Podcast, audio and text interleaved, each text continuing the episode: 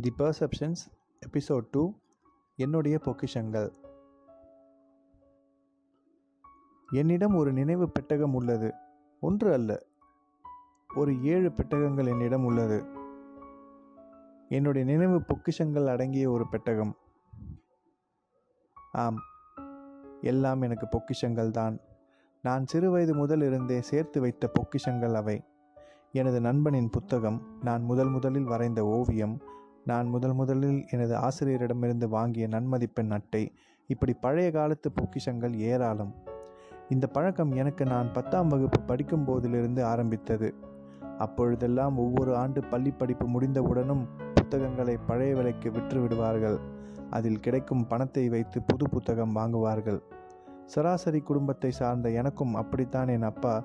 நான் படித்து முடித்த புத்தகங்களை வருடா வருடம் பழைய விலைக்கு விற்று விடுவார் ஒரு நாள் என் பக்கத்து வீட்டு அக்கா அரசு வேலைக்காக தேர்விற்கு படிக்க வேண்டும் என்று எனது புத்தகங்களை தூக்கி போடாமல் இருக்கச் செய்தார். பிறகு அவர் அதை வாங்கவே இல்லை. எனது பெட்டிக்குள்ளேயே அந்த புத்தகம் ஒரு வருடம் தூங்கியது. பிறகு ஒரு நாள் நான் பதினோராம் வகுப்பு முடித்துவிட்டு அந்த புத்தகங்களை எடுத்து பழைய விலைக்கு விற்கப் போகும் நிமிடத்தில் இந்த ஒழித்து வைத்த புத்தகத்தை நான் பார்த்தேன். அதை பார்த்தவுடன் அந்த ஆண்டு முழுவதும் எனது பள்ளிப்பருவ நினைவுகள் எனக்கு வந்து சென்றது. எனது பத்தாம் வகுப்பு பருவம் மிகவும் அருமையானது. வாழ்வின் பல கோணங்களை எனக்கு காண்பித்த தருணம் அது.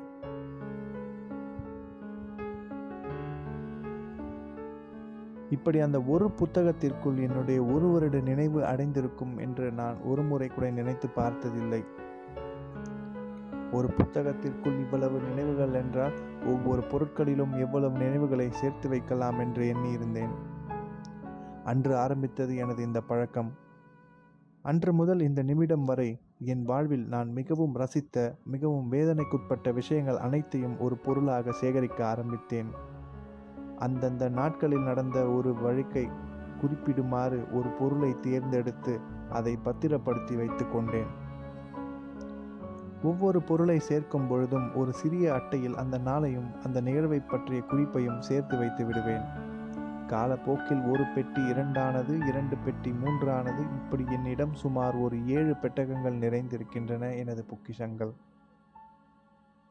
ஒவ்வொரு பெட்டிகளையும் ஒவ்வொரு வருட ஆயுத பூஜை அன்று இறக்கி அதில் இருக்கும் நினைவுகளை மீண்டும் பார்த்து காலப்பயணம் செய்து ரசித்துவிட்டு நான் செய்த தவறுகளை எல்லாம் எண்ணி மீண்டும் ஒரு முறை அவமானப்பட்டு எனக்கு நடந்த பேரின்பங்கள் நினைத்து பார்த்து மறுபடியும் ஒரு முறை குதூகலமாகி அந்த நினைவுகளை எல்லாம் மீண்டும் தூசி தட்டி புதுமையாக்கி அதற்கெல்லாம் புத்தாடை அணிவித்து மீண்டும் அதன் பெட்டிக்குள்ளேயே வைத்து மேலே ஏற்றி விடுவேன்.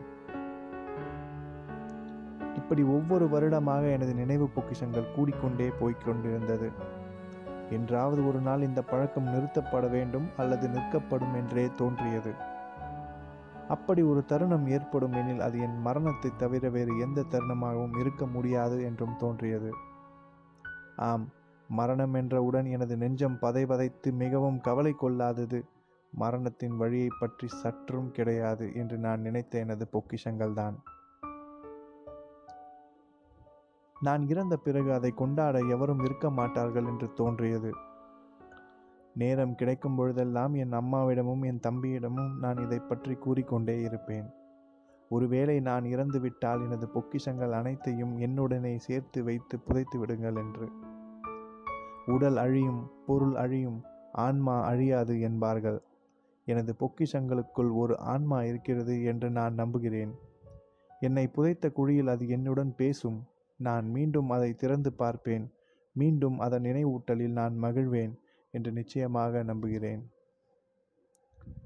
உடைந்த பென்சில் கிழிந்த காகிதம் அரை பக்கங்களுடைய புத்தகம் பேனா மூடி என்னுடைய முதல் காதல் கவிதை காதலியின் புகைப்படம் கிழிந்த கந்தை முதல் மலர் திருடிய பொருள் கடனாக கிடைத்த நாணயம் எதிர்பார்ப்புகள் இன்றி கிடைத்த பரிசு. விரைவாக தம்பியின் நினைவாக அப்பாவின் நினைவாக பல பொருட்களை நான் சேர்த்து வைத்த தருணம்.